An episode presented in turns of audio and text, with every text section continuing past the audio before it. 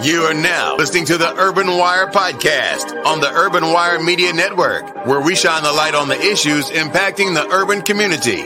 Join us as we discuss the latest in news, politics, social commentary, celebrity news, gossip, interviews, and so much more. This podcast and other podcasts on this network are available on Spotify, Apple Podcasts, Google Podcasts, iHeartRadio, Stitcher, TuneIn Radio, and BlogTalkRadio. Also, subscribe to our YouTube channel at www.youtube.com/UCOFW and join our Facebook group page and official page for show updates, discussions, and show listings. Email us at ucofw.indy@gmail.com to advertise with us, submit show ideas, and other business inquiries.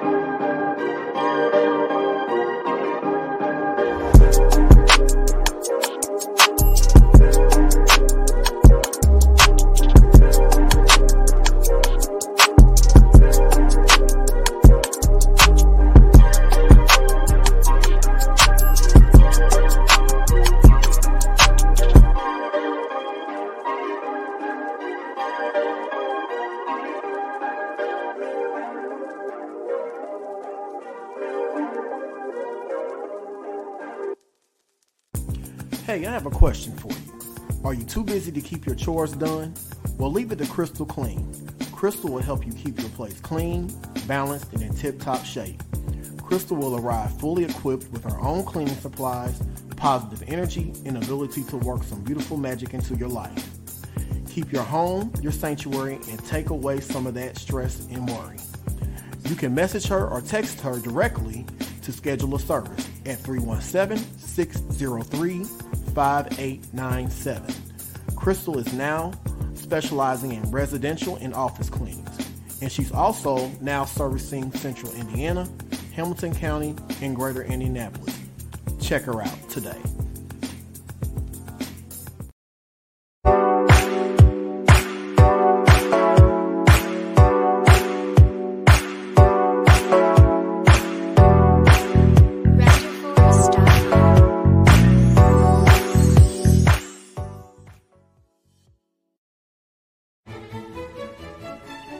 My brothers and my sisters, as we head into the Thanksgiving holiday and the Christmas season, let us adhere to and govern ourselves as it relates to the principles of the law of reciprocity. Let me break it down to you in layman's terms with a few examples. Example 1. Shaniqua comes to the family Thanksgiving with 6 badass kids and her nothing-ass baby daddy who is out on parole, smelling like dank weed, mildew, and Hennessy. She brings no pop, no rolls, no plasticware, absolutely nothing. Yet she attempts to leave with a trunk full of plates containing leftovers. According to the law of reciprocity, this should not take place. Sorry, Shaniqua, but put those plates back. Example 2. Aunt Jackie picks the greens, she picks the KYs and cleans the KYs, bakes the sweet potato pies, makes the potato salad, and provides the off-brand Kroger Pops. She is entitled and has the first dibs over the leftovers. You latecomers and leeches will just have to wait your turn. In this example, we see how the law of reciprocity is supposed to work.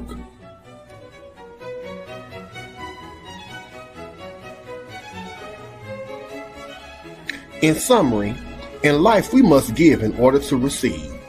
If someone is gracious enough to invite you to partake in the holiday festivities, the least you can do is be appreciative and not run game or take advantage. Happy holidays, season's greetings, or season's beatings. You choose.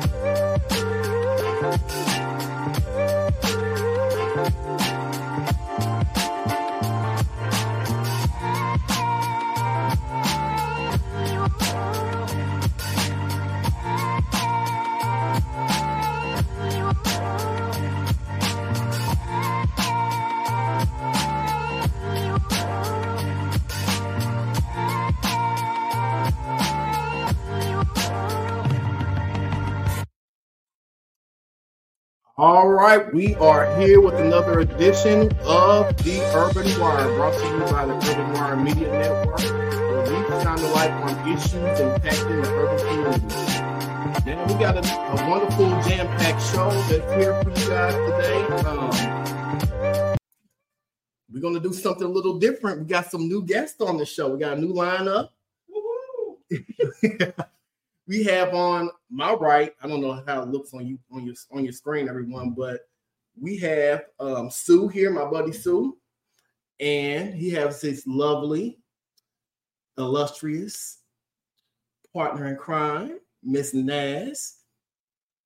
So I'm going to introduce you to the public, to the Urban Wire family. Like you know, we were talking about how we want to change some things up for 2024. So I'm going to allow you guys to introduce yourself. Sue, a good friend of mine. He's a local comedian. He does promotion too, like promoter. He's a jack of all trades. Like he's very supportive. He supports a lot of the local talent around the city. He's a really huge believer in supporting local artists, comedians, and things of that nature. So I'm going to allow him to introduce himself and tell them, what do you expect to bring to the Urban Wire podcast? Hi, everybody. My name is Sue. I hope you're all doing well this holiday season. I'm bringing 40 years of wealth and knowledge to the Urban Podcast. I served in the military, Army to be exact, and I was a paratrooper with deployments to Iraq and Afghanistan. I've been to 6 of the 7 continents in this world. I have 3 children. Unfortunately, not by you, dear. I'm sorry about that. Let's not get into that. Oh, boy. Ooh. But you can see this is going to be a very, very, like Seneca said, jam-packed show, dear, right? Mm-hmm. Starting off strong, aren't you? Yes, I am. Mm-hmm. So I think we might want to just kind of move it over to the left and introduce Miss Naz over here. Tell us a little bit about yourself and what do you expect and what do you expecting out of this new experience that we're doing, and what do you plan on bringing to the Urban Wire podcast? All right, so I'm Naz Parrish, and I am actually his handler. Let's call it that. Ooh. His handler, and I'm throwing shade already. Just truth.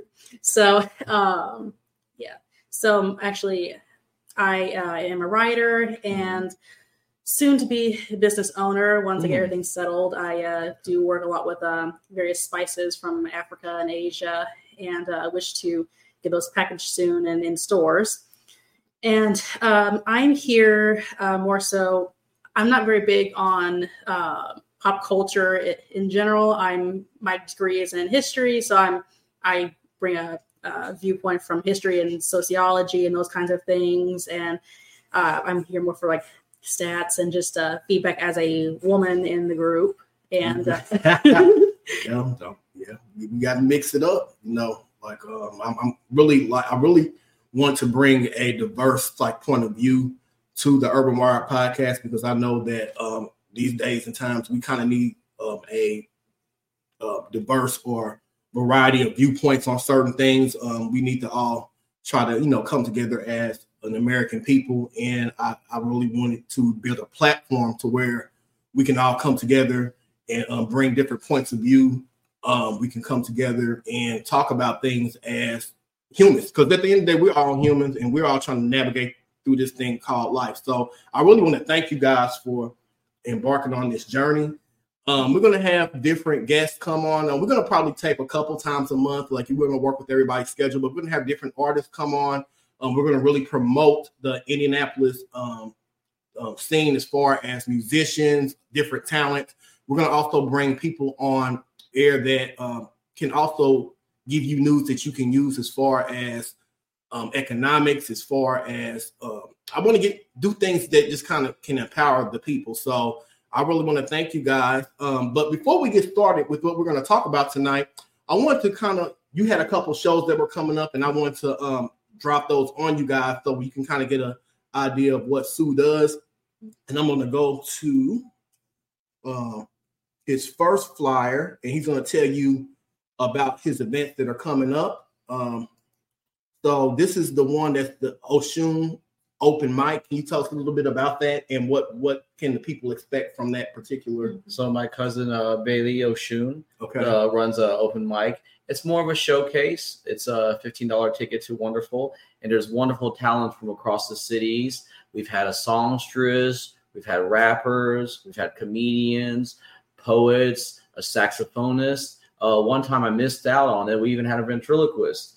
You can see it's a wonderful event that's held at Wonderful on January 3rd, Wednesday, starting everywhere from about 8 to CP time, of course. And there's CP time in there now. Yeah. But, you know, it's a wonderful, wonderful event that she hosts monthly. All right. And then we have another event that I want to share with you guys as well. Can you tell us about this particular event? This one is from my buddy. He's a producer from out of state, Andrew. And he's going to host a one-way to Vegas, where the possibility of either a comedian and a musician, whether it be a rapper, a R&B singer, will get the best showcase and do it on 420 in Las Vegas. I myself, since I've been working a lot with the local talent and getting them on board on stage time, will be the headliner for that January 20th show. Not a full-blown headline. You don't have to hear me talk for 40 minutes. I'm no Chris Rock, but I'm going to definitely give him all my all since it's my birth month this next month. All right. We want to thank you for that. I want to get a couple of housekeeping things out of the way before we jump into the show tonight. If you want to support the podcast or our network, you can support us at $Urban Wire. You can follow us on YouTube at www.youtube.com/UCOFW. And also you can join us on our Facebook group page, and you can just search us up under the Urban Wire Media Network. That way you can keep in contact with us and stay on top of what we have going on as far as future uploads and live streams and things of that nature. So we got a lot going on next year. We're still going to start. We're going to hopefully get our Urban Wire Media Network radio up. So I'm really looking forward to that. I'm still researching that.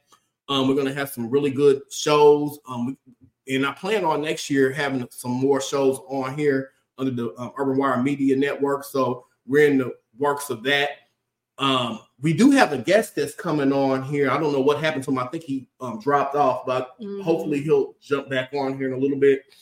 And Sue, do you want to tell us about our guest that's coming on tonight? Yes, he's a local rapper in Indianapolis named Noid. He works closely with ESPN NEA, and they're on a trip down to Atlanta right now. So they might be stuck getting really bad satellite signals from the Appalachian Mountains. Yeah, because I know for a fact, like if you do drive down there, there are certain places where you do lose signal. So we hopefully will get him back on here in a little bit. But I just want to talk about what we're going to jump on tonight. As I mentioned earlier, we're going to talk about a lot of things tonight dealing with the holiday season, going into 2024. We're going to talk about New Year's resolutions, the importance of making New Year's resolutions, doing our vision boards, manifesting positive things for the upcoming year. We're going to talk about that.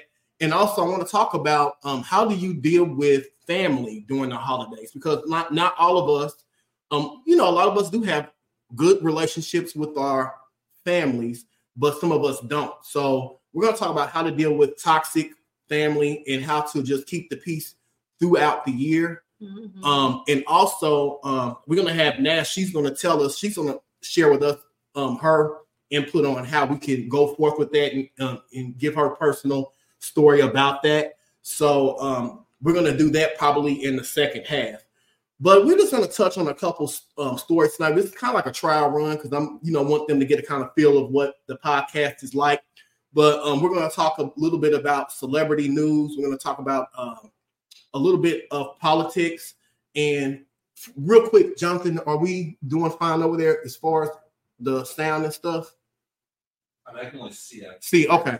But, yeah, visually. Great. All right. Okay. So I just wanted to make sure. But yeah, we're going to talk about, as far as entertainment, we're going to talk about Puff Daddy. Mm-hmm. Now, or P Diddy or Sean Combs, as many of you guys know him. Like, if many of you have been following this story for the past month, you know that he's had a lot of allegations that have came out against him. His ex, Cassie, that she was in the industry as well. She was one of his artists at one point. She just went through the court system. And there's a documentation about all the abuse that she went through.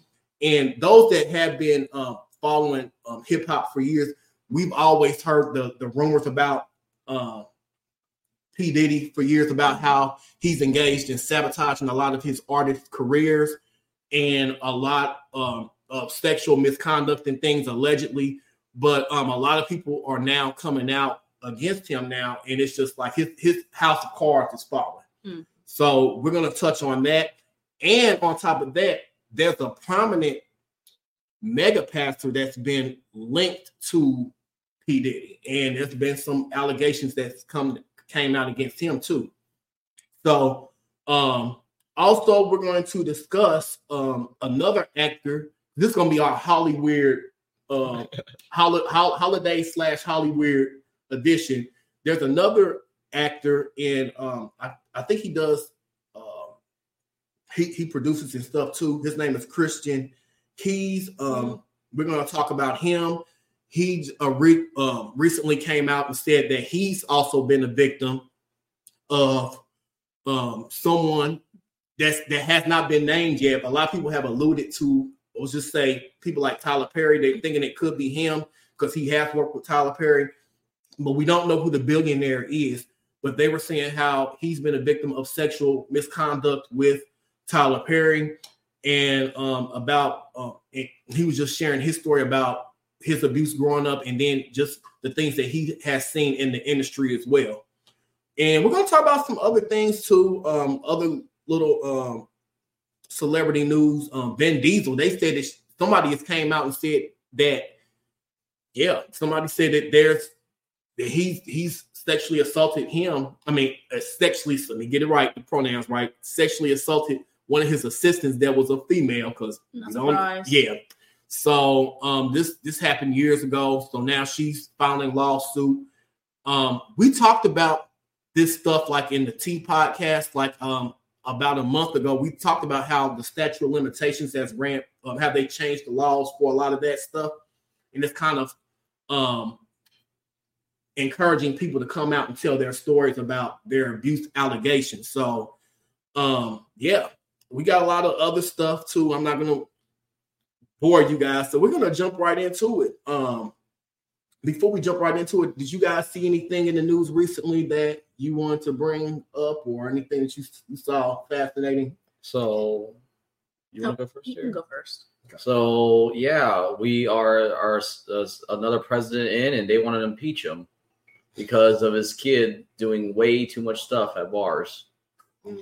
I mean, I don't like Biden or Trump, but like there's still like the difference in that Biden trouble because of something that some other person did versus Trump getting trouble because of his own mouth.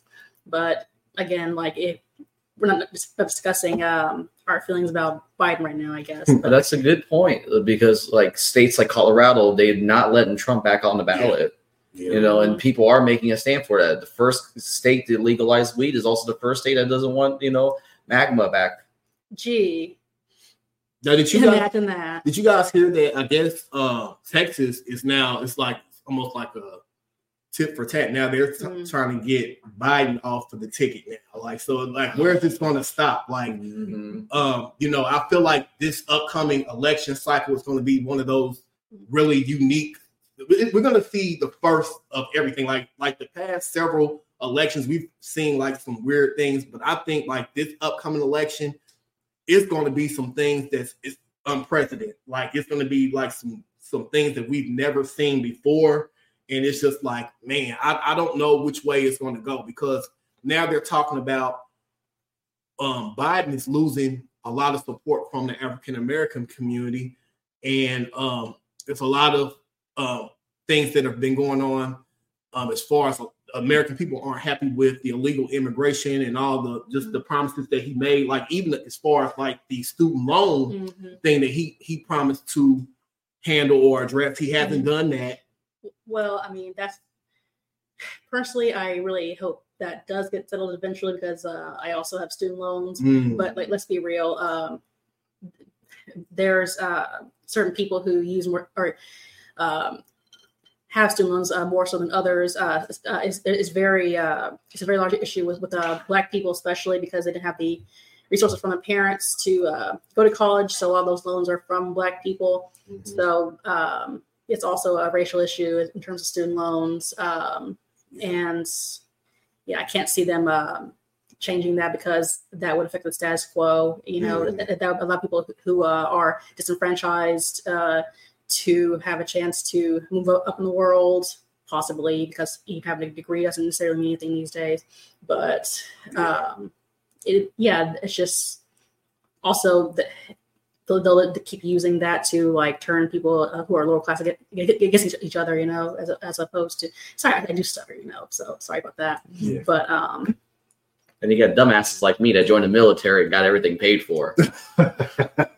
Yeah. So it's going to be interesting to see, what goes on with that. Like, there's a lot of issues that's going on too. Like, I forgot to really research this story, but they were talking about how, it's a lot of issues that's going to be on this upcoming election cycle that we need to kind of address, like even the disparities of home ownership. Mm-hmm. I think what's that? I got to look up that one. That one of my more vivid memories was when I was living in Georgia between 2019 and more recently 2022, and I had a friend who had his home appraised, and they didn't go above $400,000.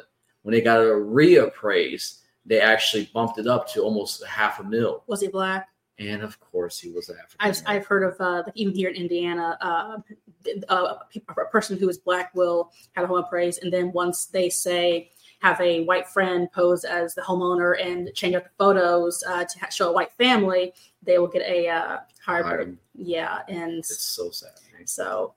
But I mean, that's good to know. So you can have your white friends on hand when you're ready to sell your house. Yeah. But, you know, this is like you said, this is something that's been going on.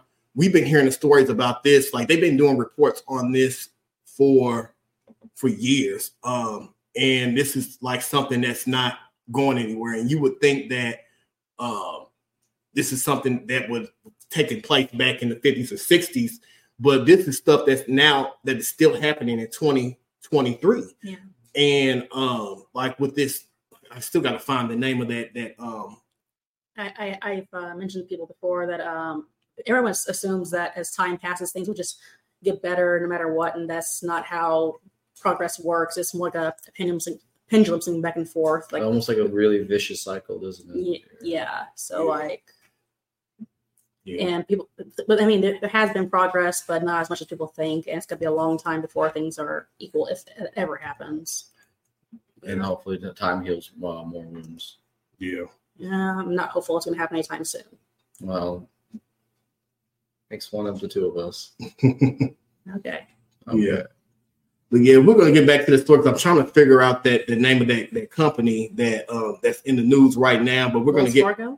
Not Wells Fargo. It's, it's one that they were saying that most of the applicants that were being approved were white Americans, but they weren't even making as much as some of the Black applicants because they were saying that some of the Black applicants were making up to like $160,000 a year, and they were getting denied. They had excellent credit. They had all their ducks in a row, and they were saying like most of the time that they were being denied in comparison to their white counterparts that were not even making half of that amount. So this is something that's really still a big issue in this country. And then it kind of, you know, leads into the discussion. Like, if we don't have the capital, we don't have the ability to take out loans, and we don't have that capital to build up our communities or build up our, you know, equity or fix up our neighborhoods and stuff like that, or open businesses, how can you expect us to progress as a group of people if we're not being allowed an equal playing field? They don't expect it. It is all played the way they want it to. Right. So they need a scapegoat for all the problems that are going to take place in the future, especially with global warming, and things are going to get really bad. So they're going to need someone to point the finger at when there's not enough food, not enough water, resources. Yeah. So that's something that I really saw in the news cycle. And like you said, these are issues that we have to look at. Like, we have to be informed as voters going into 2024.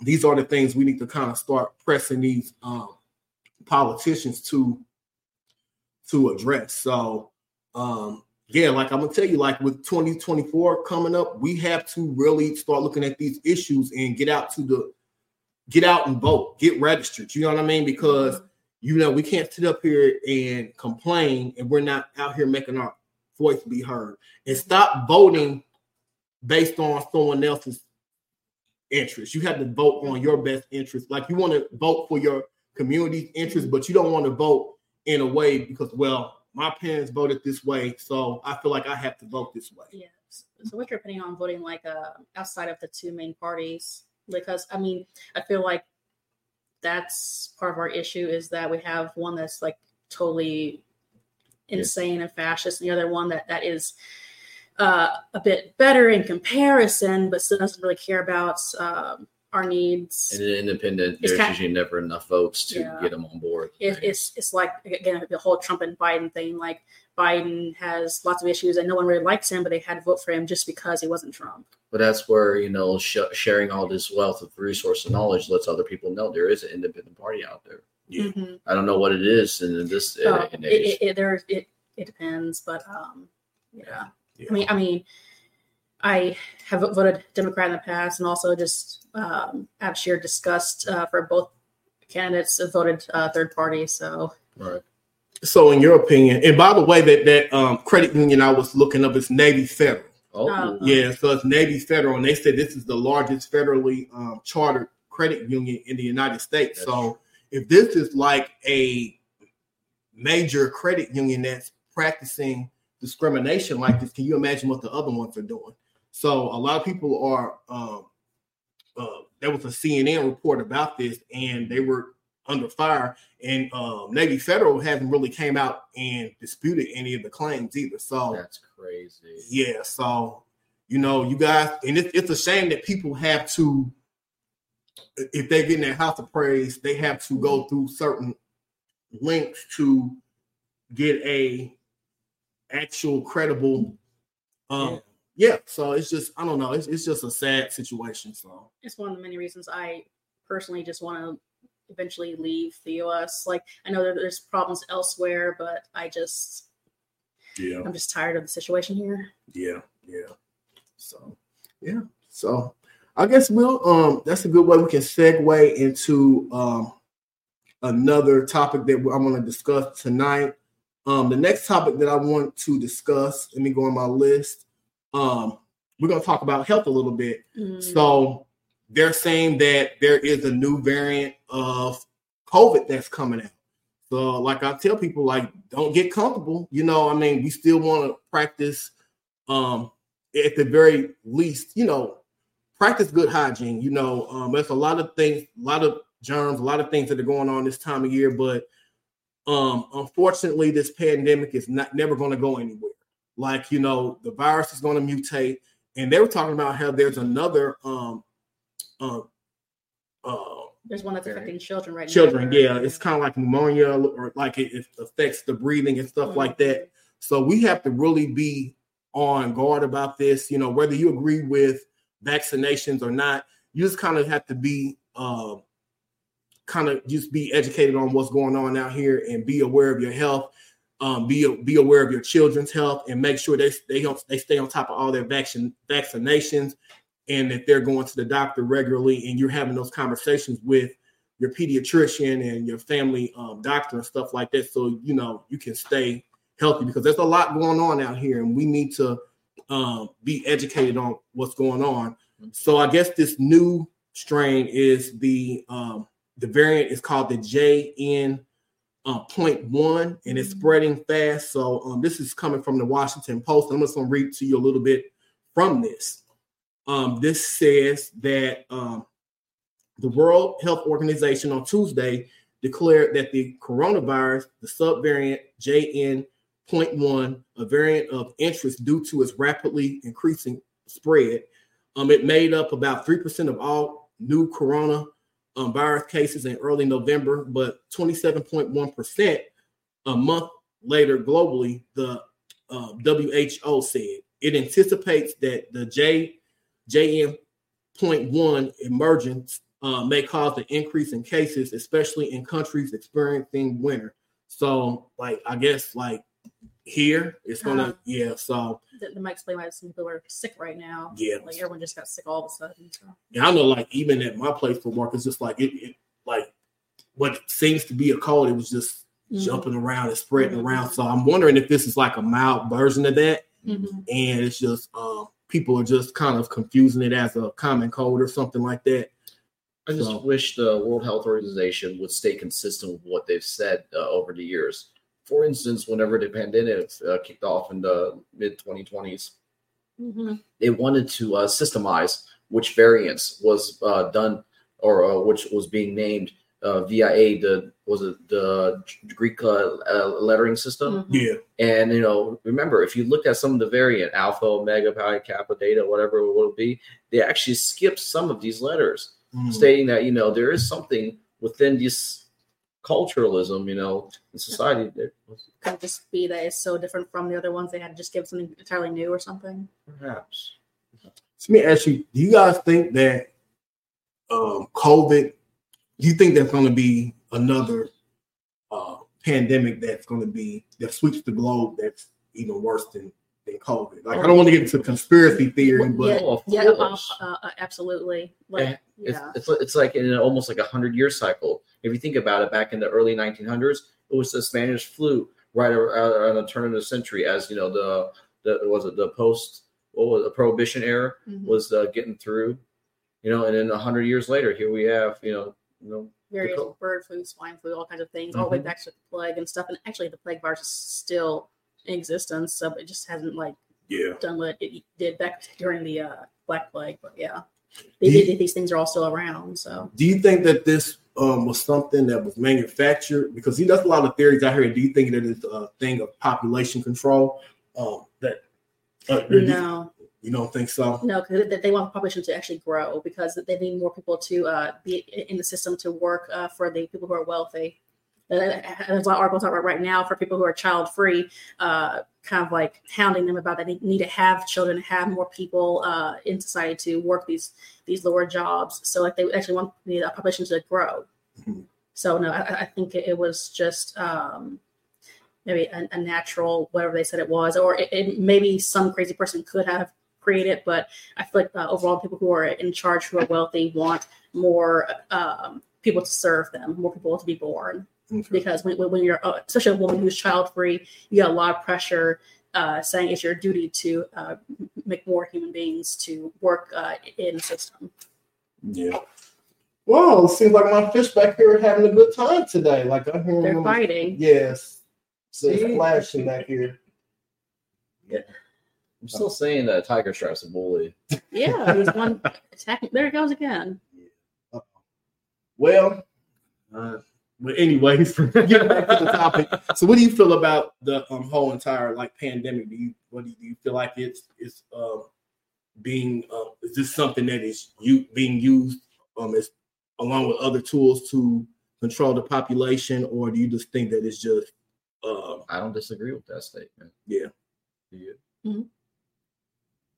Again, I feel like they want there to be more people who are poor, but also at the same time, if it was aimed at like certain populations, I could see that. But since it's spread, and although it did affect people who are Black and brown more, so I mean, I guess it's possible, but still, I do know that they want people to have larger families to fill these positions. So I mean, there's.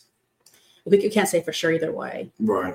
If it was just targeting like Africa or Latin America, then I'd be like, yeah. Yeah. This is a spread to Europe and the U.S., and it did also affect people who are wealthier. Well, more well-off, middle class, I suppose. It's a bit harder to tell. Mm-hmm. All right. Well, it's going to be interesting to see. Like you said, this has been a crazy year. This has been a crazy couple years, you know. So between the pandemic and just what's going on politically, like there's a lot of these issues are going to determine how what this upcoming election in 2024 is going to pan out to be. So it's going to be really interesting to see how that turns out. So the next story I want to go on to, we're going to jump into some less, you know, some more lighthearted stuff, but we're going to talk. I thought I uploaded my clips, but I didn't, but we can still talk about the whole entire P Diddy thing. Like we mentioned it at the beginning of the show. So lighthearted sexual assault. Well, I would say celebrity gossip. Okay? There it is. So celebrity tea. So those of you that have been following this story, P Diddy has been one of many people named as far as entertainers that have been called to the carpet for sexual assault allegations. So his ex, I don't know what you would call her. I don't even want to say girlfriend because I just feel so weird with her being so young and he was that, like he took advantage of her. I don't even want to say that was his girlfriend, but I guess whatever. But like the woman he groomed. Groomed, yes, exactly. So she, pretty much the court documents have came out discussing the how she was abused by Diddy. And I guess she reached a settlement and it's kind of caused other people to come forth and put out information that they've known about Diddy for years. Like there's been a lot of allegations that's been put out here. Like people have even alleged Diddy was behind the entire Tupac and Biggie killing. Like, you know, it was just like, that's allegedly, but there's a lot of things that are coming to light and a lot of witness intimidation and a lot of things that have been going on. And there's been people that have known secrets about Diddy that have mysteriously ended up unalive. Let's just say that. So it's just really crazy that we idolize these individuals, but yet they have all this money and power, and instead of them doing what's right, they're out here ruining people's lives around them. Like Diddy's been credited to like destroying like none of his artists that were under his label. None of them have anything to show up to this day. Like he's railroaded a lot of people in the industry. He's used his power and his money and his prestige to really screw a lot of people over. And it's just, it's sad that it's taken this long for him to be brought to justice, but I really think that it's well overdue. And I really commend Cassie for coming out and speaking out against him because the amount of abuse that she went through, I don't even want to get into it. It's just like, yeah, I don't know. So, and employees were too afraid to even mention it or help her. Exactly. Yep. So, I mean, yeah. I empathize. Like domestic abuse is nothing to play with. Yeah. But at the same time, like she was much younger, and I understand that it's hard to leave the kind of situation. Yeah. Yeah. There's so many factors, and like you should never tell someone that they should just leave because like you don't know what is actually happening in the household. They say that the most dangerous time for a victim is actually when they are leaving, because that is when the abuser feels they're losing control and they might become more dangerous. So she might have been afraid to actually leave. One of the more crazier things that's came out of the P. Diddy situation is he was throwing sex parties, hiring male prostitutes, and having them come over, and he would just enjoy watching the acts themselves. Now, I mean, granted, who's to say he did not partake in some of them? Now, I don't really care about the gender aspect, like you just like we're not saying that it's wrong with it because of the gender of people he invited over. It's just like he just has done so many different things and violates so many people. Yeah. Yeah. Yeah. He's transgressed quite a bit. Mm-hmm. Yeah. You know? And the thing is, it's like there's a lot of people that were in cahoots with him too. Like they're even linking like megachurch pastors such as TD Jakes with Diddy, and they were seeing how he would engage in these sex parties allegedly. We don't have this out, you know, for sure, but there's been a lot of allegations against TD Jakes, a lot of other people that that attended these sex parties, and they were soliciting younger or underage boys. So it's going to be really, the sexual assault and pastors and priests joke. Yeah, and it doesn't help. These are mega churches in Texas. These are tens of millions. Mega churches have a long sordid history of just being corrupt anyway. So, well, that was just like that. You know, remember doing that that storm that took place down there in Houston. How that Joel Osteen, how he didn't want to help out his parishioners or the people that went to his church or help out anybody in the community. Mm-hmm. But yet you're taking money from these people, but yet you're not giving back to the community. What is the church for? Like, if you're not going to help out the community or help out the people, what are you preaching? Like, you know, it's a business, and those mega churches don't care about what they're actually preaching. It's just a way to take advantage of people's beliefs, and people are willing to hand you money or whatever else, even go to war for their God. And people know that, and they will take advantage of that. Like, there's a mega church down there. They're charging $69 for a holiday spectacular where they have flying drummers. They have animals coming up on stage. It's completely interactive. Like, you know, it doesn't get better unless they throw in P Diddy's "I Believe I Can Fly." Yeah, I tell you, it's all this stuff that's going on in the church. That it's like today, it's just like the church is nothing but it's a circus. Like, you go to the church to get entertained. You're not going there to receive any religious enlightenment. You know, the church is supposed to be the pillar of the community, but you go to the church, everything that's going on out in the world is going on in the church. And so how can you expect people to take the church seriously when there's just as much hell, there's just as much corruption, and just as much all-out foolishness that's going on in the church?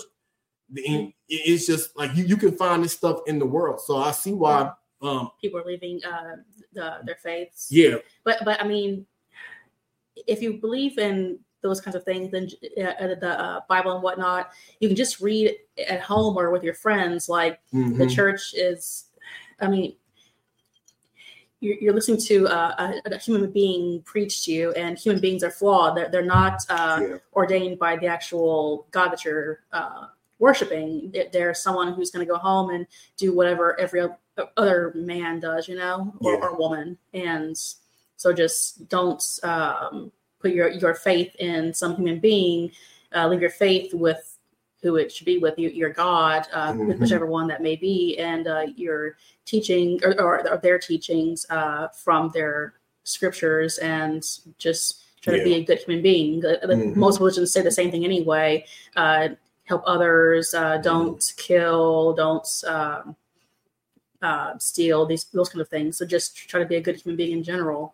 Yeah, and that just leads to the topic. Like, there is a difference between religion and being religious versus being spiritual. And I think a lot of people are looking more for that spiritual path these days, because religion has done nothing but oppress people. Religion has done nothing but lead the people morally and spiritually and, you know, bankrupt. And it's literally left people bankrupt. You know, they're hustling these people and getting them to bring in their last, you know, there's some people that are so brainwashed by these mega churches and these pastors that they'll be willing to give their last. Like, they'll be willing to just someone who has a private jet. Yeah, exactly. $65 million jet. We're not going to talk about who that is. But it's just like the hypocrisy in the church. Like, you know, I pray that these allegations of Bishop TD Jakes aren't real, because to me it'd just be so disheartening, you know. And it's just like, you know, how can you sit up here and preach one thing and yet you're condemning, you know what I mean? You're condemning people, but you're doing the same thing. So I really hope that these allegations are true. And it's just, but you know what? Like, I've been hearing there's going to be a lot more people being exposed. And we were just talking about that with the entire Jeffrey Epstein, the documents. The judge has signed off for to release the list of people that were added violent. Yeah. So I don't know. I don't know. They were saying how a lot of mega church pastors are going to be, it's going to be some people I'm not even talking about that, but there's going to be a shakedown from what I've been hearing from different sources of different people that have been in the entertainment industry. And the list is going to really shock you guys. So not really. I doubt I'm going to be shocked by any of it. So I don't know. So I don't know if you guys have any other thoughts on that or about the wealthy and religious people taking advantage of people like they would have for centuries. No, not really. Well, you know, it's just I just wish people would not put these people who have money and power on a pedestal, because they're just human beings, and half of them got their wealth through, let's say, I don't like to say the way they should have gotten that money, or at best maybe from some wealthy parents who did something terrible to get the money themselves. So it's not like God came down and said, you're going to be rich because you're a good person. You know, some religions believe that if you're wealthy, it's because God wants you to be. And no, that's not the case. You either got really lucky or you did something terrible. Mm-hmm. Wow. Well, you know, that kind of segues into another story that I want to bring up. Those of you that have been following this, there's actor, and a lot of people say that he's not really an A-list actor, but nevertheless he's been in Hollywood. His name is Christian Keyes, and he just recently came out with an hour-long video here in the last week, claiming that he was a victim of sexual assault by a prominent billionaire in Hollywood. And a lot of people are alluding to, we don't know who he's talking about, but a lot of people are alluding to the fact that it may be Tyler Perry that he's discussing.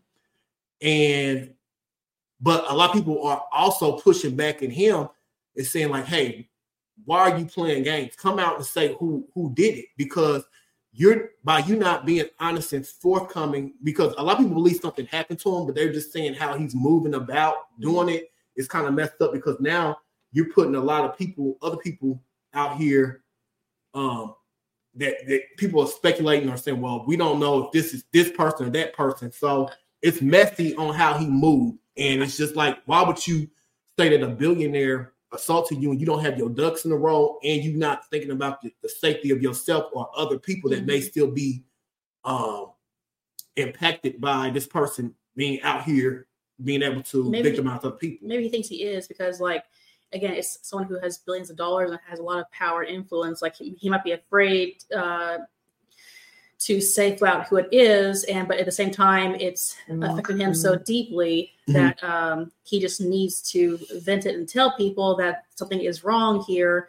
But maybe he doesn't want to go into detail just yet because of maybe a threat or what could happen. Maybe he's not ready for the court case. Just at the same time, he emotionally it needs to come out. It just he isn't ready yet for all the ramifications of saying who it is. Yeah, I think he's just milking it. I think he might just milk it. Some people are saying they think he's kind of you said milking it, and it's a clout thing too. So. But there's an article I want to read to kind of give more insight on it. This is from Bossip, and it's entitled, let me go to the title of this. This is called Christian Keyes Said It Would Break People's Hearts If He Exposed the Identity of His Alleged Harasser. This was published on December 21st, and this was written by Bossip staff. And the article reads as such. I'm not going to read the whole entire thing, but I'm just going to go over some of the main highlights of this article. And it reads, while some fans sympathize with the actor's reluctance A few social media users pondered whether Keyes was intentionally withholding the name of his alleged harasser to gain clout and attention, as you mentioned. Go up here towards the top. All the Queen's Men star Christian Keyes is apparently reluctant to reveal the identity of the powerful billionaire at the center of his sexual harassment claims because it will break hearts. He did, however, like a tweet that seemingly cleared the name of the billionaire bigwig that people are speculating is the culprit. On December 19th, the 48-year-old actor hopped into the comments section of the Neighborhood Talk after the outlet posted the emotional Instagram video in which he accused the powerful Hollywood billionaire of being shady and predatory. He also claimed that the unidentified Tinseltown giant offered him $100,000 to strip and tried to climb in bed with him. Oh my! Yeah. So let's go down here. There was a tweet that I saw. Okay, so he released a tweet. I think it's on Instagram. Mm-hmm. Yeah. So he released a post saying some of these negative and ignorant comments are the exact reason that men, especially black men, don't talk about this kind of stuff. Mm-hmm. I pray that the people making comments never have to experience anything like this. And y'all have said that his name in the comments, which is crazy because that's how many people know what's going on, trying to find strength to finish this race. It's not even just black men. It's like just anyone who is in that situation is going to be doubted or it's going to be belittled because people just don't take assaults or anything like that seriously until it happens to them. Yeah. And I kind of feel like we live in a culture to where, like you made a good point, it's always women that are the victims. It's never young boys. And that's why I feel like a lot of young boys, and this is not even just a Hollywood thing, because, you know, it's the thing we're talking about, Hollywood tonight. But a lot of children that are in homes or in situations where young boys are being molested and they feel like they can't come out and tell anyone because, especially even in the church, like a lot of these young boys are being molested in the church. They're being molested by uncles, cousins, and stuff like that. They can't come out and tell anyone because the fear of them being seen as feminine. Yeah. And well, that doesn't happen, you know. Like a lot of people even shame Terry Crews. Remember that situation that happened to him when he was sexually assaulted? People was clowning him. And my thing is, you know, how many people are suffering in silence because of this ignorant standpoint that people have about men can't be sexually assaulted, or just anyone who isn't seen as feminine? Because even back during slavery, they said black women couldn't be raped because we weren't seen as feminine enough.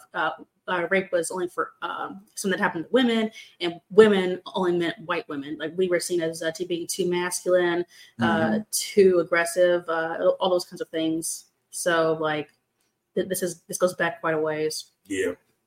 And that can go into like, oh my goodness, like so many different directions we can go with how black people are seen, not just black men, but black people are seen in this country. Like they even, we can go into the thing about medical racism because that's been a topic that's been in the blogs too, with, I guess, one of the doctors on Married to Medicine, how she came under fire because she was talking about how black women complain too much and they're not seen as taken. Something she said to the fact that black women need to quit complaining this much and this, that, and the other. And we're not, if you guys want to be taken serious, especially doing childbirth and stuff like that. And it's just like, how are you as a black doctor, and you're supposed to be a prominent celebrity doctor, how are you pushing that negative viewpoint about that? Like, you know, you're supposed to be black yourself. So it's not always the dominant society. We have a lot of self-hatred within our community and things that we need to address because we're pushing some of these narratives as well. People internalize things that are said to them. So, yeah. And, but people don't take anything seriously when it comes to pain or suffering with the black people. Like going back to the whole rape thing after...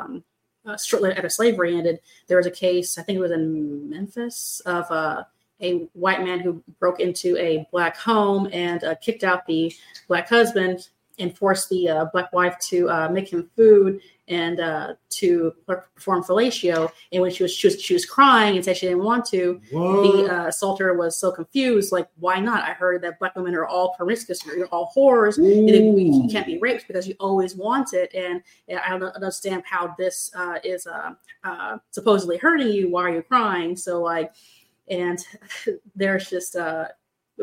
regarding our assaults, our pain, suffering. Yeah. Even with gynecology, they used to tie down black women and cut them open with no medication whatsoever to poke and prod at their genitals to learn about gynecology.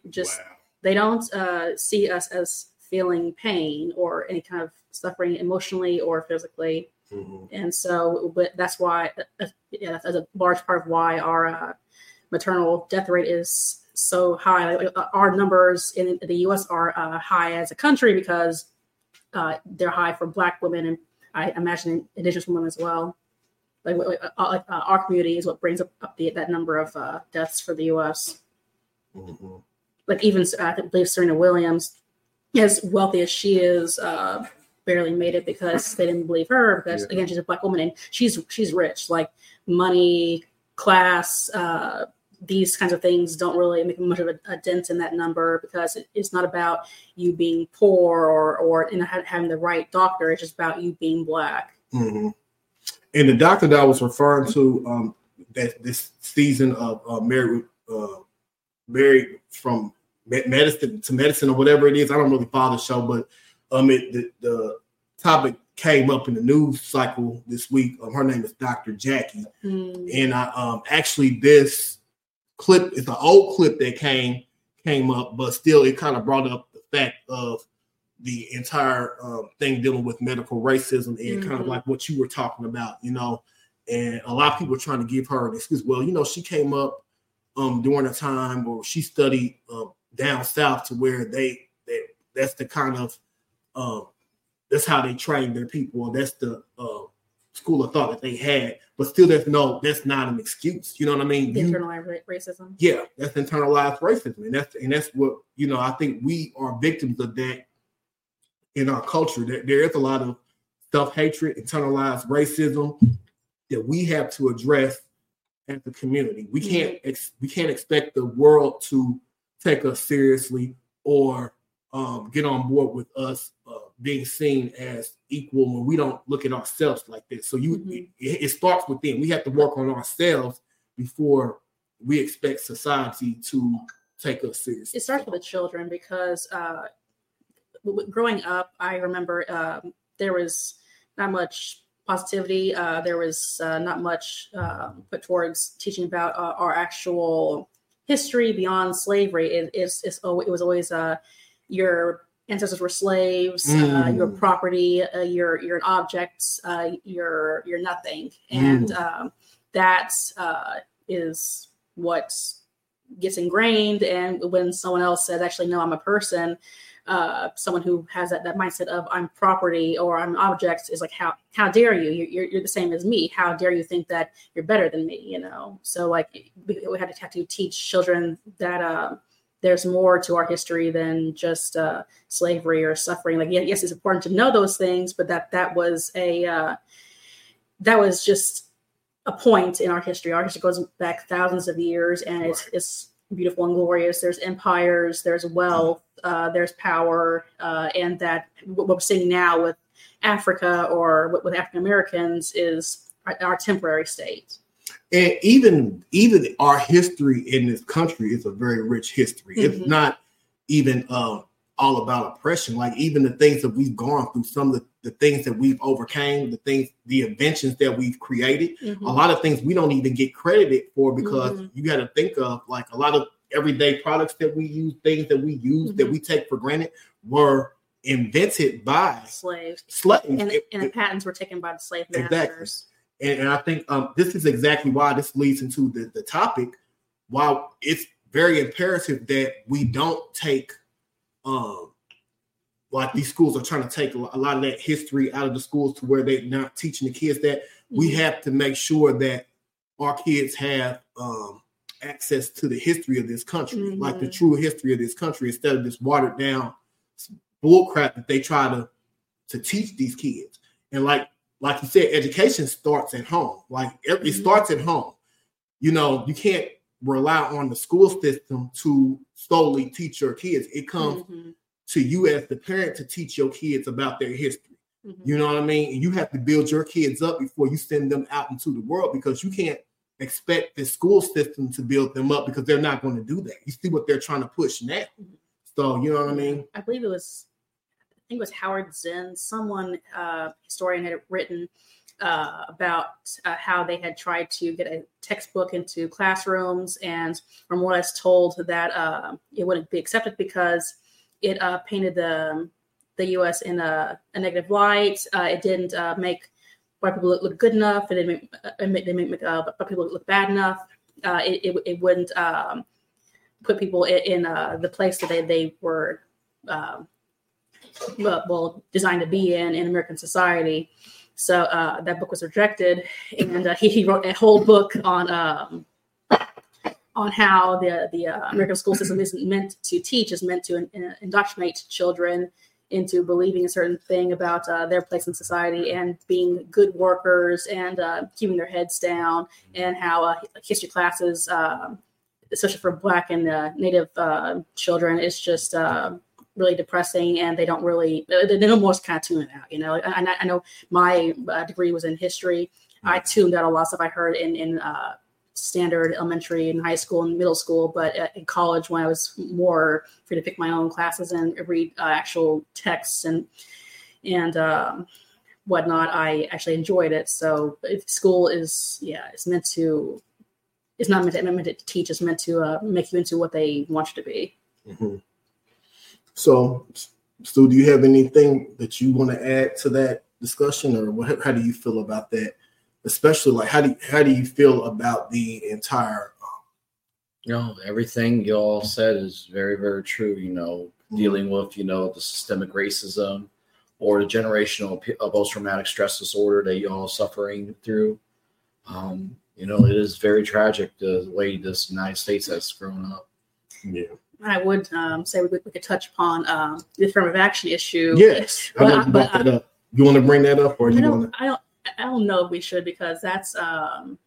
I feel like it's going to be kind of touchy right now, since that kind of just happened recently. This is your view and opinion. Yeah, and that's the thing. We have to talk about these things. Regardless. I think we have to get the dialogue going about things, because things may be.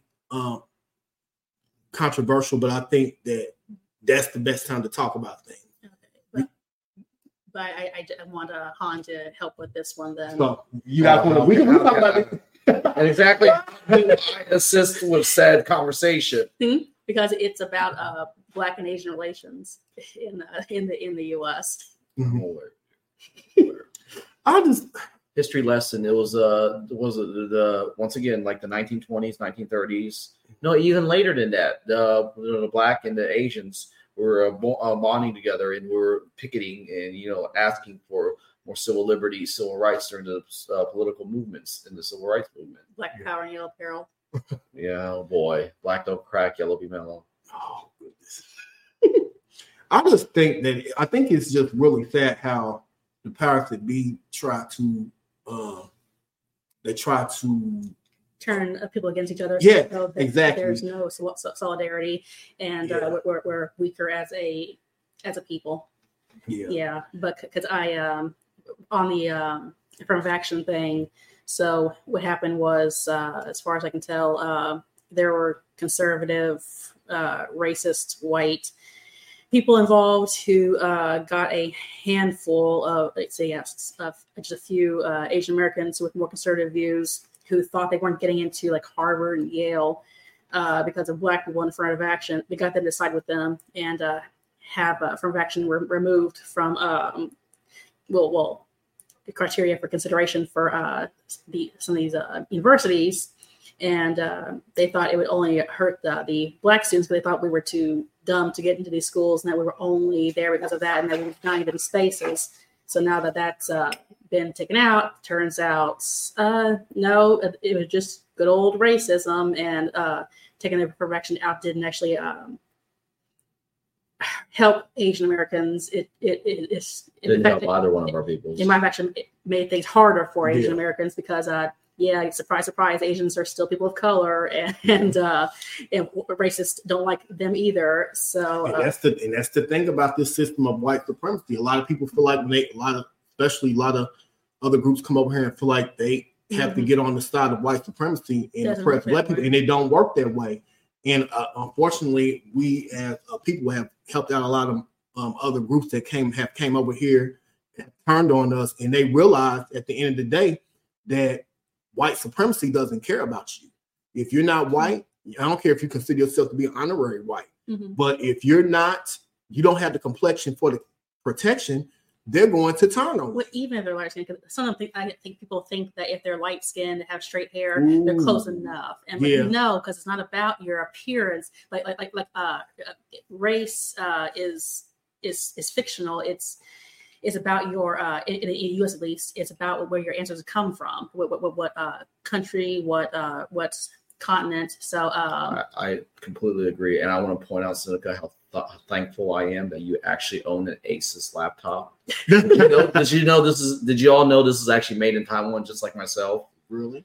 I kid you not. Well, it's top quality. It is top quality stuff. Exactly. We got some top ramen stuff right now going on. Oh my goodness. But man, I just really think that I think we should be more on one page here, like as far as quote unquote minorities are concerned, because we're more alike than different, and I think that's the name of the game. They try to pit us against each other. They try to, that's how the history is in this country. And all the while, the rich is getting richer, the poor is getting poorer, and people are willing to sell out. But at the end of the day, selling out never pays out at the end. You know what I mean? So, and what kills me is like all the information on this is all there. Like there's documentation on how the mild minority stereotype came about, and how it's just designed to keep black people and Latinos below. Supposedly below Asians, just enough to keep them at each other's throats. So it shields the white Americans. Like I believe a good example that wasn't during the LA riots when they blocked off the white neighborhoods and directed the people who were rioting towards Asians. So that's a good physical representation of what is happening. They're walking themselves off and directing towards some other group and using them as a scapegoat. Even personally, I've had discussions with the racists, and whenever I was calling out white racism, I'd have a white guy say, "Oh no, that wasn't us. That was the Asians." I'm like, no, because I know history. I know scapegoat is. That's what I call it. I told him, I know you're lying. I know the history of what we're discussing, and you're just trying to redirect this conversation. And he admitted it. He admitted that he was lying to me, and that he was just using Asians as a scapegoat. I'm like, yeah, I know you are. Scapegoats are what's predominantly used in this culture and society sometimes. The ultra wealthy are kept up by the middle class. The poor is just there to scare the fuck out of the middle class. Yeah. So, but I wanted to get on the topic that you brought up, and you kind of remind me of it's the entire issue of colorism too, and how I think I think colorism is something that takes place in all communities, particularly in the black community. I feel like we're focused on the wrong thing, because I think this amount on YouTube, I get so tired of him talking about light skin. But I said, at the end of the day, we all black. We still black. We a bunch of ends. To it don't matter. All this, this squabbling within our community, it doesn't mean anything to the dominant society, because they all look at us as the same thing at the end of the day. And you're not going to have any more power than the next person in the community. So, even if they give you this illusion of power and you got money, look at all these celebrities like Bill Cosby. Look at all these people that have money and they able to bring them down. It doesn't matter. At the end of the day, if you're black in America, we're mm-hmm. all victims of white supremacy. Mm-hmm. And you even have people that are, you know, and when I say white supremacy, like I always have to say this, it's not white people. Mm-hmm. Because you have white people that are about justice. They're about standing up for what's right, and they get railroaded in the system of white supremacy too, because anything that stands in the way mm-hmm. of that, they're going to destroy it. So mm-hmm. it doesn't matter what your race is. And so it's a system that we can't get distracted, mm-hmm. you know, and we need to clarify that too. Like when we're talking about like racism and white people, yeah. Whenever we talk to a lot of white people, we have this discussion, they will think you're talking about them, and I have to like clarify. No, you're some individual I barely even know. I don't care about also your opinions on my race or those kinds of things. Like, you are your own individual. I'm talking about the system itself. I even if you're racist and you hate me, like honestly, depending on unless you're like someone who's can affect my life, like I'm not too worried about you. I'm not attacking you. I don't care enough to attack you. This is talking about a larger issue that is affecting mm-hmm. innocent people, and like I may not. Of course, I don't like that you're racist, but like in the day, I worry about something bigger than just you and your feelings on how I'm talking to you in regards to white supremacy, you know. But I agree with you, but still at the same time, white people need to know too that they have privilege, mm-hmm. and then if you're really about trying to ally with us, check your privilege at the door, because. Mm-hmm. Even though that is an individual, that individual has the power mm-hmm. of destroying you as a person. That person can call the cops mm-hmm. on you. They can make up something about you. So while we need to focus more on the collective, we have to look at people individually too, mm-hmm. because white people have what I call $1 million worth of whiteness in their skin. Mm-hmm. So, you know, they have to learn how, if you're going to be allies with us, mm-hmm. you have to check your privilege at the door, and you have to realize, hey, I am in this country, and whether I'm racist or not, I still benefit mm-hmm. from this system. So how can I ally with you to kind of, mm-hmm. if I care about you, what can I do as an individual to help make the plight better? I agree. I was referring. I feel what you're saying, though. I feel what you're saying, though. Yeah, I was referring more to individuals who came have the conversation because they feel like they're personally being attacked, and it's like, no, I'm not talking about this just to attack you. Like, this isn't about you. This is about the harm of white supremacy. Like, mm-hmm. this isn't me saying I'm going to walk up to Keith on the street and just call him white and insult him. Like, like, no, there's a purpose to this. It's a big issue. Like. This isn't me just being mean to you. Like, this is an important topic. So let me ask you as being an Asian American, how do you feel about this topic? Do you feel like a lot of these things impact you being Asian? And like, what are some of the struggles that you've had to mm-hmm. overcome? Especially you said you came from your family was immigrant, and you being like you. I would assume your first generation.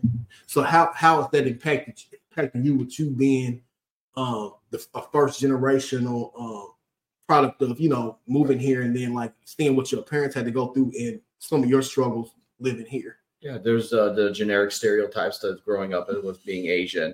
You know, people always think you're smart at school. You know, you're great at math. Yes, I always carry an abacus in the car just in case if I need to do some, you know, mathematics and stuff like that. Yeah. But that's not the point of the case. Sometimes, you know, these stigmas and these stereotypes doesn't work, you know, in benefit for every individuals. Yeah. You know, and wasn't there a case in the military where you actually were denied something because you weren't white? I was the wrong race at that time. But at the same time, it's one of those things, you know. They didn't say that was the case of it, but you could tell who was the applicant who won the Mm. You know, because you know we were stationed in Hawaii. There was a lot of Asian applicants.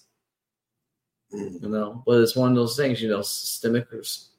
It hasn't completely gone away, but it's definitely gotten better over the years. Thank goodness. Yeah. So I'm at least that thankful. Mm. All right. Well, I got a couple more entertainment stories that I want to do, and then we're gonna take a break and then come back with our main topic, and we're gonna call it a night. Getting back to what we were talking earlier, now we have Another person, as I mentioned earlier, Vin Diesel, he was caught up in the latest Me Too thing. Like he was accused by an assistant of sexual assault. Of course he was. Uh-oh. Yeah. Yeah. So it's a lot going on.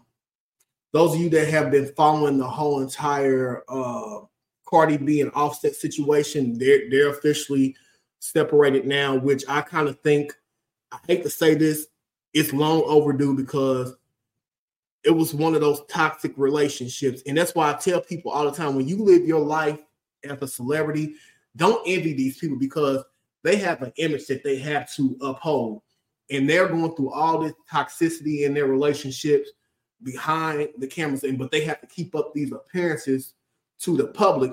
And it was just a lot of cheating going on. And then what's the name from the Migos was killed. So they went through all that drama together. And yeah, and it's just, they went through a lot of stuff, not only in front of the world to see, but even behind the scenes. So it's one of those things.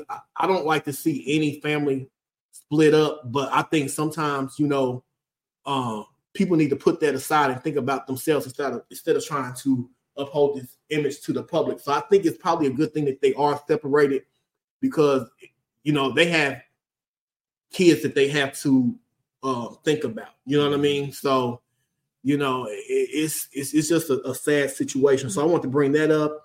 And speaking of toxic families, I want to talk about the whole Troy Biermann and Kim Zolciak thing and how there's just been a lot of drama in their relationship. And I want to bring up this article from Page Six. It's entitled Kim Zolciak and Troy Biermann slash price on $6 million mansion following explosive fight and money woes. I had this clip of the police call, but I didn't get it uploaded in time. But I just wanted to read a little bit from this article. It reads, Kim Zolciak and Troy Biermann slashed the asking price of their Georgia mansion by $500,000. Page Six can confirm. After the listing of their 2-story, 7-bedroom and 11-bathroom Milton house at a whopping $6 million two months ago, the couple was forced to reconsider amid the lack of offers. TMZ was the first to report on the news Tuesday. The price drop of their home, which was originally valued at $3 million, comes as a estranged couple's financial troubles continue to grow and their divorce gets messier. Zolciak, whom Biermann was accused of having reckless spending habits and a love for online gambling, was first sued by Target for $2,482.24 in unpaid credit card bills. Saks Capital One also filed a lawsuit against Bravo Liberty for more than $150,000 in unpaid credit card fees. As for the former Atlanta Falcons player, BMW Financial Services sued Biermann for skipping out on payments of his $400,000 Rolls Royce. He was also sued by his lawyer for underpaid fees in his contentious divorce from Zolciak. Due to their mounting debt and split, a judge granted the Don't Be Tardy for the Party alumni permission to sell their mansion, which has faced foreclosure twice, to pay off their debt. So, and the article goes on. I'm not going to read the rest of it, but here's another example of toxic couples in Hollywood. And this guy does not have anything to show for him being in the NFL. This lady, which she was a former Real Housewives of Atlanta wife on there, she pretty much, and she's like way older than he is, but she pretty much got with him. She saw bad. She saw the dollar signs. And she got pregnant by him, and she was just there to use up the money. Like she's trash. So, it's just sad that all this stuff. They were supposed to get divorced before, then they called off the divorce, and it's just she's playing games with him. She's online selling his stuff. auctioning his stuff off, and she keeps poking at the bear. And my thing is like, girl, you keep poking at this guy, and he's, you know, exercising restraint. Like, one day that guy's going to snap on you, and it's going to be devastating. You guys have kids, and you're not helping this guy. You're not helping to bring anything to the picture. You have a gambling problem. You're sitting up here selling all his stuff. You're going on these shopping sprees. She does not have any respect for their marriage. And that's why I say we can't idolize these couples in Hollywood. Everyone wants these relationship goals, but we can't idolize these people because they're going through stuff just like the rest of us. Mm-hmm. And, you know, it's sad. It's sad. And they have kids that's involved in this, too. People just see the glitz and glamour and the mansion, the cars, the cute kids, and imagine themselves in that position of having the ideal life, and it's not what it is. Yeah. So I just wanted to bring that up, like, you know, getting back to the whole thing about Hollywood. I mean, we think that these people have normal lives, man. They're going through some crazy things, and I would not want their lives. Like,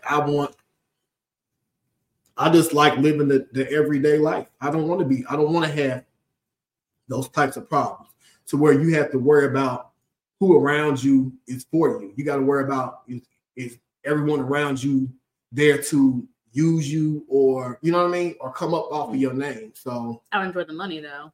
Yeah, that's right. Yeah. But like they say, more money, more problems. Not necessarily. Depends on how you manage it. Yeah, that's true. So I want to thank the people that have been watching so far. I want to give a shout out to Justin Ross. You know, that's one of my buddies. He's out there. We had a Facebook user send us a heart. So they sent us some love. And then someone also sent a comment earlier. You show it. So I guess he was talking about, I don't know if we were talking about the president earlier. He's losing the younger generation. So I'm wondering if he's talking about Biden. And then we also had a comment by another Facebook user. The church with the water slide baptismal. I think that's what we were talking about there earlier. So we want to thank everybody that's been watching so far. Once again, you guys can support us. You can check us out on YouTube.com. Please subscribe to our channel. We're close to 2,000 subscribers. So please just get on there, subscribe. It doesn't cost you anything. Like our support, our videos. Join us on our Facebook page, the Urban Wire Media Network, and you can stay abreast on what we're doing and when we're going to be going live. And I think that's it for this portion of the show. We're going to go to a quick break, and then we're going to probably come back for another like 20 minutes for the second half of the show, and then we're going to call it a night. I think this is a pretty good trial run. What do you guys think so far? I'm enjoying myself so far. Yeah. I think we got the potential to do a lot of things with this. But I just kind of want you guys to get a feel of it and see how you guys liked it and stuff like that. So, good times. Yeah. All right. So we're going to go to a quick break, and we will be back with the next topic of how to deal with toxic family members during the holidays. My specialty. Yeah. So stay tuned, and we will be back shortly.